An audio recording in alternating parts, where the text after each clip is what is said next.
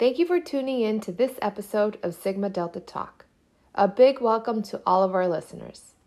I'm Margaux Manley Lima, National President for Sigma Delta Tau. Today's guest is Brenda Janowitz. Brenda is the author of six novels, including The Grace Kelly Dress. Her work has appeared in the New York Times, the Washington Post, USA Today, and the New York Post, just to name a few. Brenda attended Cornell University, where she joined SDT. She also completed her law degree at Hofstra University. Brenda, welcome. We are so excited to have you for this episode of Sigma Delta Talk. Thank you so much. Thanks for having me. I'm thrilled to be here. My pleasure. So I just finished two days ago your most recent novel, The Grace oh. Kelly Dress, which came out this year, and I just have so many questions about it, and I'm so happy that I have this time with you. Um, but I want to make sure to share with our listeners that it is not my goal to spoil the story for anyone because I really want the readers to fully enjoy it for themselves. So, Brenda, I'm hoping that you can provide us a synopsis of the book so I don't um, accidentally ruin it for others. Right. I know it is so tricky. It's like you want to talk about the book, but you want people to be able to read it with fresh eyes. So, what I like to say is the Grace Kelly dress is the story of three generations of women and the one wedding dress that binds them together. It's a story about mothers and daughters, it's about a story about sisters and sisterhood, and ultimately, it's really about the true power of belonging. I love that. I love all of those things, themes. all of the themes totally resonate with me. Um, and so I'd like to talk about the dress and about how um, in the book the dress is a fa- family heirloom and how you know it's passed on um, and the women you know can make or change it to suit them what was the inspiration for this book i mean was this your experience with your wedding dress or how did you come up with this idea yeah, you know, I get asked that question a lot. So, first, the first question is Did I have a dress like this? And unfortunately, I didn't. I did not have an heirloom. My mother's wedding dress was not preserved properly, so it wasn't even an option for me. But I will say it was a rainy day activity when I was little, trying on her wedding dress. So that part definitely was part of my history. Uh, for me, you know, I was trying to write a book that would break out a little more, that would appeal to a wider audience than my previous books had. And my agent sat me down and said, let's talk about the things you're obsessed with that everyone else is obsessed with. Because when you write a book, you stay with it for so long. It takes a year or two to write, and then a year or two to publish, and then a year or two to promote. I mean, you're really with this idea for a very long time. So we started talking about things I'm obsessed with. And anyone who knows me knows that I am obsessed with weddings and wedding dresses. so that was like the obvious place to start. And my agent found this story from the Today Show about um, an heirloom wedding dress that had been passed down through 11 generations. Oh my goodness. Yeah. So she sent me this story and she said, Do you think there's a book in here? And I said, Absolutely. I was just immediately taken with this idea and I sort of took the weekend to think about it. And over the weekend, I thought, what would that look like? A dress passed down. Each woman gets to sort of make her mark on the dress and change it. And it would also reflect the time she was living in and the type of person she was. So over the weekend, I came up with the character of Rocky because I didn't want to come into this idea in the obvious place, which was if it was a person like me who'd be obsessed with an heirloom wedding dress and be dying to wear it. So I came up with Rocky and She's got this beautiful heirloom that she will be the third generation to wear it, but the only problem is she doesn't want to wear it herself. So that's that was sort of like my entry to the book. So the inspiration certainly came from the Today Show um, story about this dress passed down through 11 generations, but then in my hands, I sort of changed it a little and um, you know made it my own. Uh, but i will say since we're talking all things sdt today yes. it came time to do my 1982 storyline which is the story of rocky's mother as she prepares to wear the dress. Uh, you know i wanted to do a sister story and on the first draft of that uh, it was really just about rocky's mom joan who's called joni in 1982 and her sister. But when I did a redraft, that was the only storyline that after the first draft, I ripped the entire thing out and I rewrote it because it just wasn't working. And I couldn't figure out what wasn't working about it. But when I started really thinking about who Joni was, that's when I realized since I was working with a sister story, I wanted to do something close to my heart, which was the sisterhood of being in a sorority. And that's when the storyline really started to sing for me when I realized there was this dual meaning. So Joni would have sisters. She had her real life sister, but she had her sorority sisters. And that's sort of where that one went off. And the fun thing is now I get to do things like this, like connect with you and do the book club, which is going to be great. And also connect with some of my own sorority sisters from back when I was in college.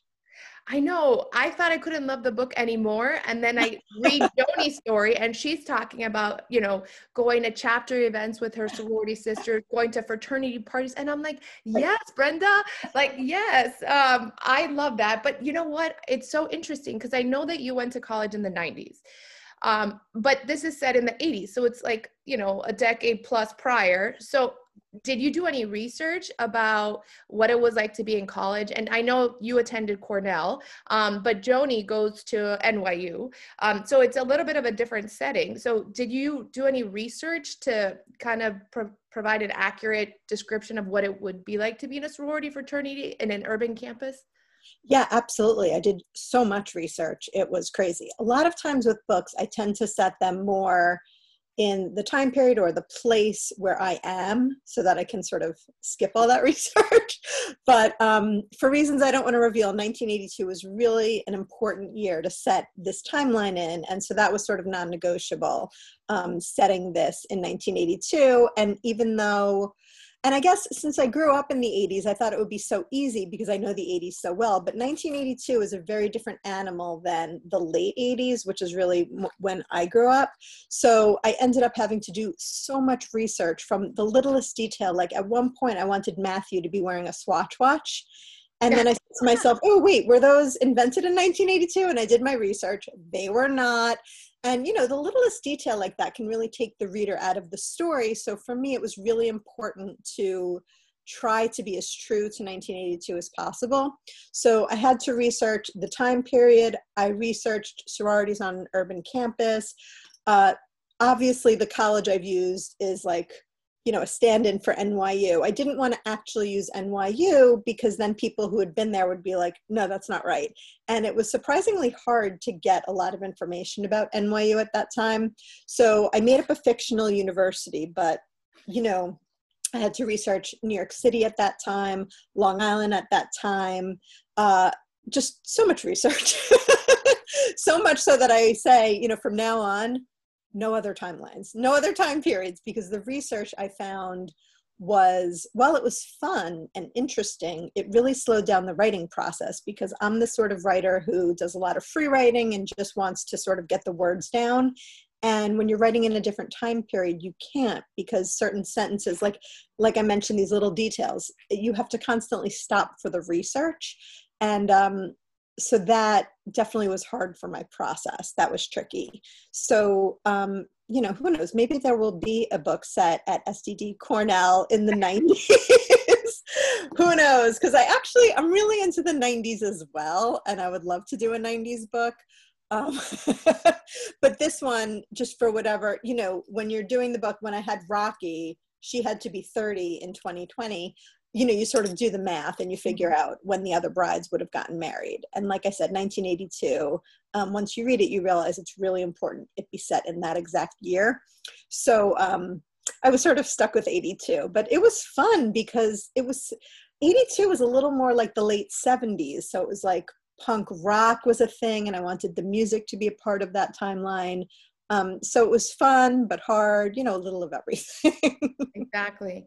Yeah. um, so I was tickled when I read the section about um, when they did the ceremony in the sorority and they passed the candle and then the woman who had just gotten engaged blows it out. And you know, I think I thought back to my experience that happened once uh, in our chapter. I graduated in early 2000. Um, but I would feel like nowadays, most of our um, collegiate women are not getting engaged at that time. So that ceremony is, I feel like, doesn't happen today. Did that happen in your chapter while you were there? you know, I don't remember that happening. And I'd have to, I'm on a text chain with my sorority sisters right now that was blowing up last night. So I'll have to ask them that. I don't remember ever experiencing it, but my best friend Sean and I were very into studying and we knew everything. and one of our other best friends, Danielle, was the pledge, I guess, trainer, it was called at that time. It wasn't called Pledge Master anymore. And our friend Jen was the president. So, I mean, we definitely knew our stuff. We were like very into all things like the rules and whatever. So I feel like maybe I just read about that. Got but it. that ceremony always resonated with me. And now I can't wait for one of them to listen to this and call me and be like, "Of course we have." I mean, I don't remember it specifically happening, um, but it was one of those things that I was sort of obsessed with. And I don't know about your chapter room, but we had all of the composites from all the other years, and so that part I did take from my experience because.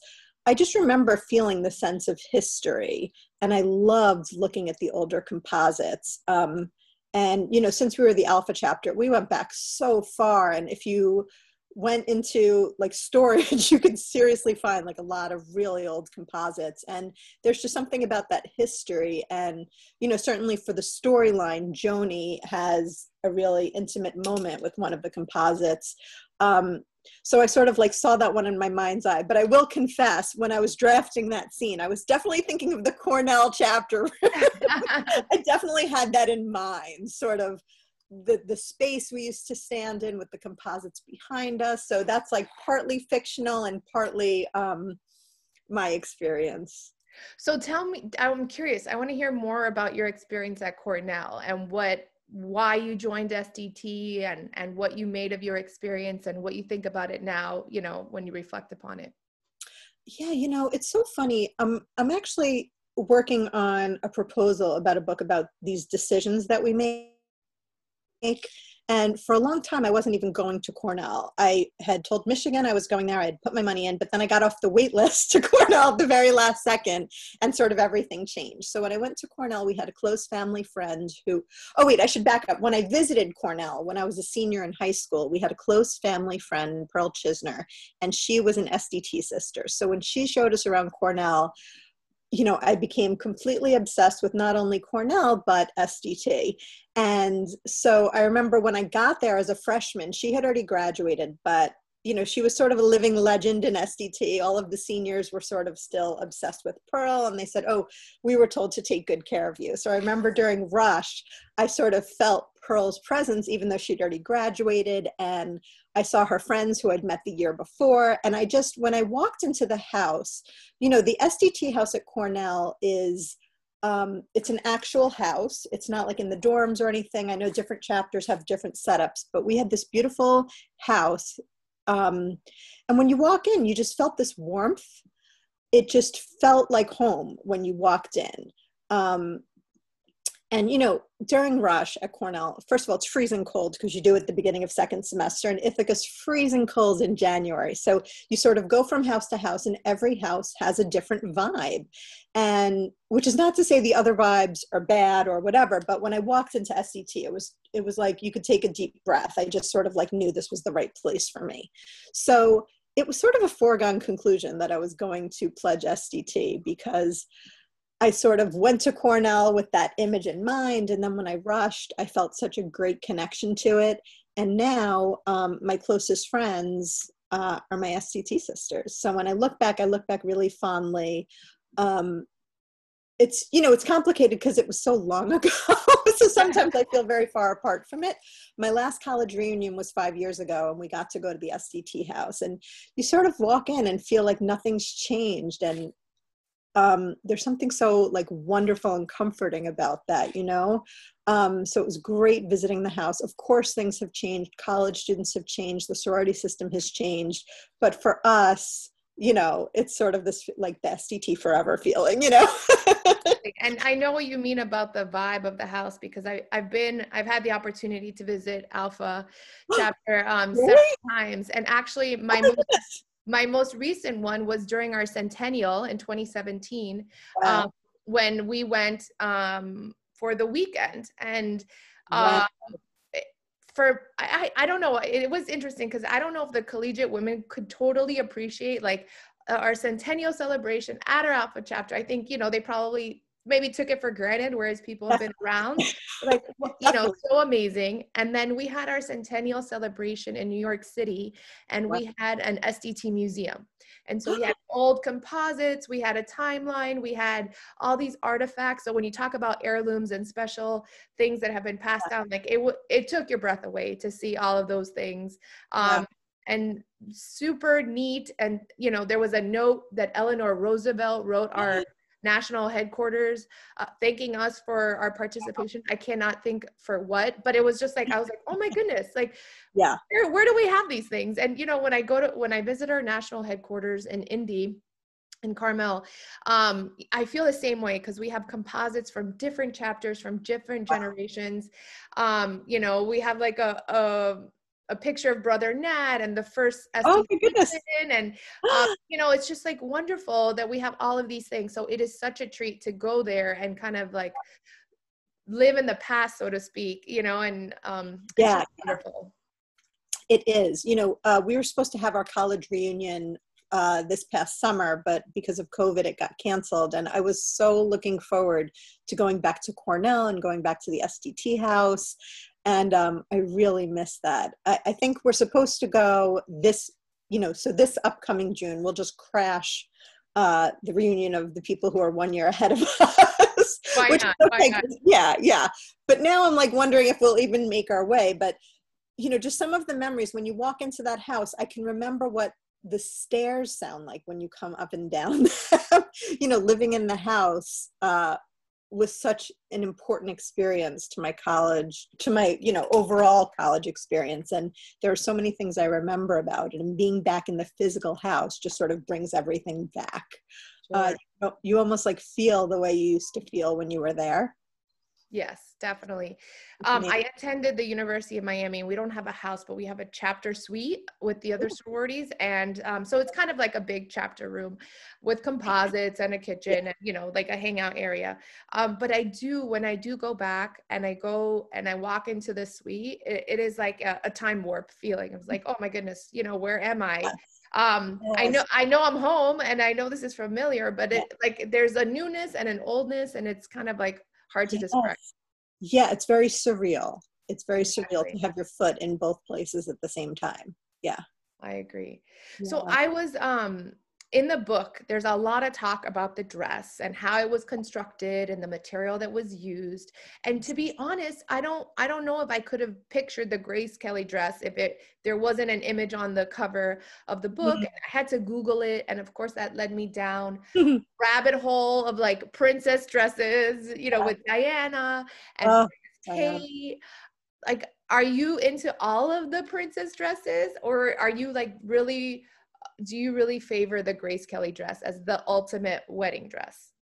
Oh goodness. So yes and yes. So I am obsessed with all princess wedding dresses. I mean, I'm obsessed with all wedding dresses. That's really the truth. But certainly I'm very obsessed with Kate's. I'm obsessed with what Beatrice just wore.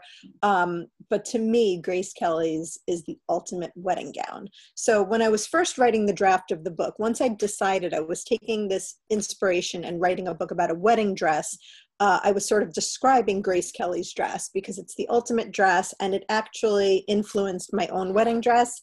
I know everyone can't see this picture, but I'll show you a picture. Oh I my goodness. Yeah, I had a delicate ribbon around my waist, which was like a nod to Grace's cummerbund. Uh, I had lace on the bodice, just like Grace. I mean, I remember when I was shopping for my own wedding dress, there were so many references to Grace Kelly's dress that I was sort of looking for. Um, so when I started writing the book, I was describing the dress, but I was really describing Grace Kelly's dress. And the original title for the book was Rose Point Lace, which is one of the laces that was used. And my agent said, You know, I think we need a better title for this. I said, Oh, let's do the Grace Kelly dress. And she said, I love the title, but why? I said, Can't you see I'm describing Grace Kelly's wedding dress? And she was like, No. So that was interesting because at that point, that's when I said, Oh, I need to lean into this more. I'm going to call it the Grace Kelly dress. And it will actually be a replica of the gown that Grace Kelly, you know, sometimes you just need to like lean into stuff more. And so I leaned into that idea and then it was just Grace Kelly all the way, the dress I was talking about. And then it, that was like the fun research because obviously I had to research, you know, how to sort of like make the dress and different details about her dress. Even though I was obsessed with her dress, I didn't know um, what type of lace was used, what the construction was like. I didn't know any of that. So that was sort of fun to research and figure out. And there were all these little great secrets about it um, that I learned. And so that was like the fun part of research. But that again was a ton of research. I found as I was describing stuff, I was like, oh no, I don't know anything about what I'm talking about. Now, did you have to go to Paris to do some of this research? That sounds amazing, and I wish I did. Someone asked me if I went to Paris to research it, and I said, Well, Paris is in 1958, so I guess if there were a time machine, I would willingly go to Paris in 1958 to, just to check things out. So the Paris I've I've sort of described here is through um, a lot of research, a lot of just imagination. And it's a combination of the research from Paris in 1958, the Paris that I knew as a student traveling, um, just lots of details like that. Um, but again, you have to research every detail. And if you're describing something, it's like, was that there in 1958? like at one point, I remember I was researching and I was like, wait, were there cars in 1958? My, my friend was like, you've gotten too far into the research. Of course there were cars in 1958. But like I was doing like every detail that like anything I said, I was like, oh my God, I have to research this. Right. Fact check it. I got very overwhelmed by research. And my friend was like, you need to relax. I think you know what 1958 was like. Chillax. But you know, you get like very wrapped up in it and overwhelmed. Oh, and I'll say a little of the research definitely came from watching old movies and specifically Grace Kelly movies because I think that gives you such a great sense of how people spoke and the cadence of speech and sort of what people were talking about. Um, so I did all of that. But I, I do wish I could have gone to Paris. But having small children at home, you can't just like jet off to Paris. Um, but yes, I how I wish that were my lifestyle.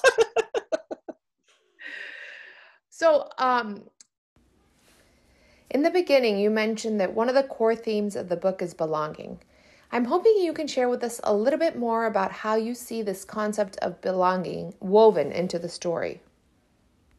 Absolutely. You know, when I decided that I was going to write about three different generations, the dress going through three def- different different generations, the question always sort of came up, who does the dress truly belong to? And it made me think about um, heirloom items that are passed down and how you sort of put your own mark on it and how the person above you sort of feels about it. Um, I have a lot of my grandma Dorothy's jewelry. In fact, I'm wearing two of her rings today. Oh my goodness, they're beautiful. Yeah.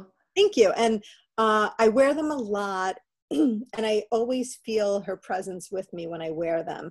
Um, but one of the other rings that I'm actually not wearing today, but one of her other rings, when uh, I guess it was one or two Valentine's days ago, my husband said, Oh, let's get all of Grandma Dorothy's rings sized for you so you could wear them more frequently. Because I was wearing one that wasn't my size that would leave an imprint on my finger every time I wore it.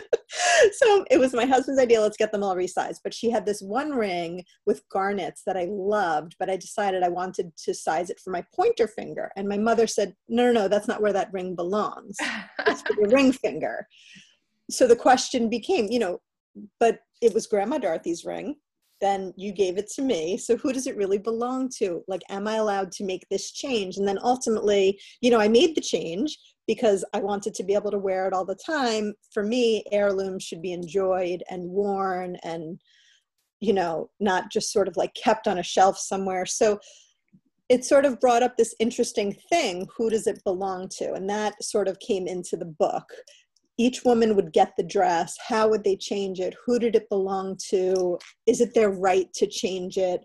Uh, and certainly with rocky she she does not want to wear it and it's her mother who suggests that maybe there's a way she could wear it if only she would change it but rocky doesn't feel like she can because she doesn't feel any ownership over it. So this idea of belonging um, was always sort of baked into the concept of the book. When i realized i wanted the dress to go through three generations uh, I was always sort of thinking of this idea of belonging. And how do we take care of these items that belong to someone else? And how do we honor them? And for me wearing it and enjoying it and loving it is the way to honor them. But i'm sure other people would disagree with me. But for me you know i love wearing this stuff. I think it really it makes me feel like my grandmother's with me sometimes if i have an important meeting i'll wear three of her rings at once. You know there there's just something about these objects. They're so meaningful but you do have to make them your own i think. No i agree. And um I have a couple pieces from my grandmother as well. I, I have her mink stole that has her initials on the inside. Oh. Um, now, I would never buy a mink stole today. I know. Um, I know that's probably a faux pas to wear, you know, mink, but nonetheless, I have it. And anytime I have like a fancy occasion or, you know, and it's cold, you know, yeah. I will put it on and I will wear it. And I always get comments because it looks old, you know, in, in the best way mm-hmm. possible. And yeah. it makes me feel close to her and I, I just feel like special wearing mm. Um, so yeah, so I love the fact that there's heirlooms that you can share, and and I hope that there are things for you know. I have two daughters, so I hope oh. they take my stuff and they they care about it. Um, I sold my wedding dress. I don't have it anymore, but I did keep my veil. And I'm hoping like I thought to myself, that seems like something that we you can easily pass on, store yeah. and and people, you know, it's it's not so stylistic that maybe it doesn't match, you know, different brides right. along the way. So right. my sister has worn my veil and I have another younger sister she is more than welcome to wear it and hopefully my daughters would like to wear it. Um, but i don't have a dress but i do have a veil so i'm, I'm hoping that's the piece um, of the wedding that passes on and um, yeah I, love, I, what's that? I love that. That's oh, that's so wonderful and i love that one sister has already worn it. That's amazing. I know it, it is pretty special.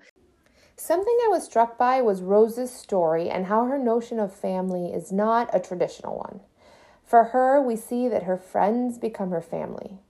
Can we unpack this idea? Because I think that this is a powerful concept, one that I've personally thought a lot about, especially as it relates to sorority sisters. So, you know, certainly with the sorority and as you get older you do realize that there are certain friends who are in your life for keeps and you're going to be friends with these people no matter what. I think the thing for me with family is it's like a no matter what relationship. Like no matter what happens no matter what you go through they're your family. You can't get rid of them for better or for worse but I do think there's a way for friends to become like that. And since Rose, you know, one of the main things in her storyline was her loneliness. She's our orphan and she sort of dreams of these wedding dresses. She's she's making wedding dresses for these women who are in love and she wants love so badly. Um, so it was important to me to sort of explore this family relationship in all different ways and so Rose's timeline, like you said, is the friends who become family. And sometimes we don't even realize that they're going to have such a big role in our lives. It's only, you know, all of a sudden you turn around and the years have gone by and you realize what these people mean to you. Uh, but like I said, some of my best friends in the world are from my experience at SDT at Cornell. Uh, and I treasure those relationships. And those are the sort of relationships my husband always says, those are your real friends those are those are the people who've known you since you were 18 those are the real friends. But there is something about that about the person who knows your good parts your bad parts and sort of loves you no matter what and loves you at every stage of your life. You know it's easy for someone to love you when you're up high and sort of doing well and positive and cheery but the people who are there with you in your lowest moments and you know those are the ones who sort of are the friends who are like family. So that was a bit, you know, so I definitely drew from personal experience, and that's definitely something I feel in my heart uh, that some of my friends are more like family. Uh, you know, and especially as you get older, you see um, the preciousness of those friendships, how important they are. Definitely. And also how they not only how those friendships endure time, but also space. Like it's very easy mm-hmm. to be tight with people when you live together you're yes. them in the college experience but then everybody moves their own way starts their own careers their own families yes. and time and distance could be a burden on a friendship that's not strong and solid and mm. like family Oh my goodness, I love that. That's so great. You know, as I mentioned before, my friend Sean, I can text with her or call her and just like start in the middle of a sentence as if we'd been in the middle of a conversation. And like that's perfectly fine. And there are certain friends like that friends who have known you since forever that you can do that with. I love that idea space. That's beautiful. Yeah because right as you as your career becomes more important and physically you're living in different places and especially now with covid we can't even see each other. Uh, yeah that's wonderful. That's great. That's so true um, so I read in your bio that you started off your professional career practicing law and then you mm-hmm. pivoted to writing. So I'd like to hear a little bit more about how you made that change and what prompted it. Yeah, you know, I became a lawyer because I love to read and I love to write. That was always my thing. So I felt like, you know, I like to joke when you're like a Jewish girl from Long Island, you can't be like, and I'm going to go write books. My parents were like, you need a career, you always need to be able to rely on yourself you need to make your own money. So i became a lawyer. And i loved law school because again love reading love to write but i was one of those unhappy lawyers walking throughout my law firm. And i had this idea i wanted to write a book. And so for my 30th birthday sean who i've mentioned 700 times got all of my friends together and chipped in to send me to a writing class. Oh my gosh and nice yeah. And she said, okay, no more talking about writing. Now you're actually going to do it. So she sent me to this writing class that I wanted to take. And every Tuesday night was dedicated to writing. No matter what was going on with work, I made sure I was at this class and they would give you assignments. I made sure I did the assignments. And that's when I started sort of taking my writing more seriously. I think it's hard, especially when you have a profession and something you know where you're making money every week and it's hard to be like i'm going to go chase this dream. And you know before you sell your first book the whole thing has to be written and you don't know if it will sell or not. So you're spending a year or two of your time on a hobby a lark whatever you want to call it and you don't know if it's going to go anywhere so i would sort of do this in my free time. You know i was living in manhattan at the time. If i was meeting a friend for dinner and she was late i would take out my notebook and write. If you know it was a rainy day and i wasn't going out i would take out my notebook and write. So um, i started getting more into my writing. And then a funny thing happened to me which was that i was invited to my ex-boyfriend's wedding. And i was like this is too hilarious not to write. So that sort of became the idea for my first book and at the time, I said, Oh, you know what? I'm just going to write it as a great exercise. And I used to send it to my sorority sisters, chapter by chapter, just like, Oh, ha, ha, ha. And they were like oh it's so funny. This is cute. And so i was like okay i'm going to finish this. So i finished the novel but then you know being the type a person that i am i was like oh i should get this published now. And so i went and found an agent.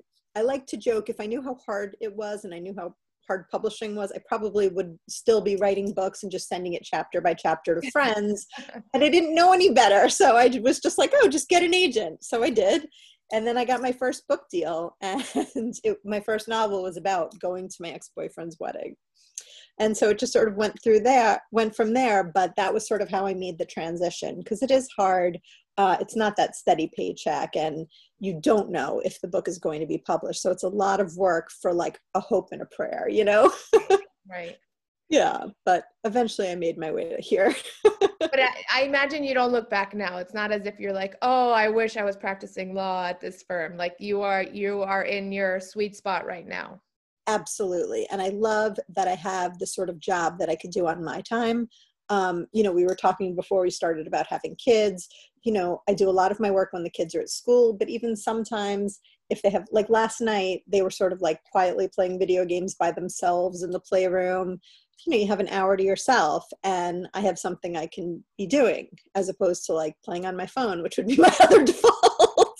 So it is something that you can fit into the spaces um, really nicely whereas a career in law is a little harder. You have meetings you have clients you have appearances like you can't you can't sort of fit it in. So i don't look back in that respect but i do often wonder if i hadn't done the big firm thing if i could have found my niche in law because i do have some friends who are still very happy lawyers uh, i do wonder about that because a writing career doesn't have the stability that legal career has so sometimes i think about that but in general i'm so happy i sort of pursued the thing i most wanted to do Right.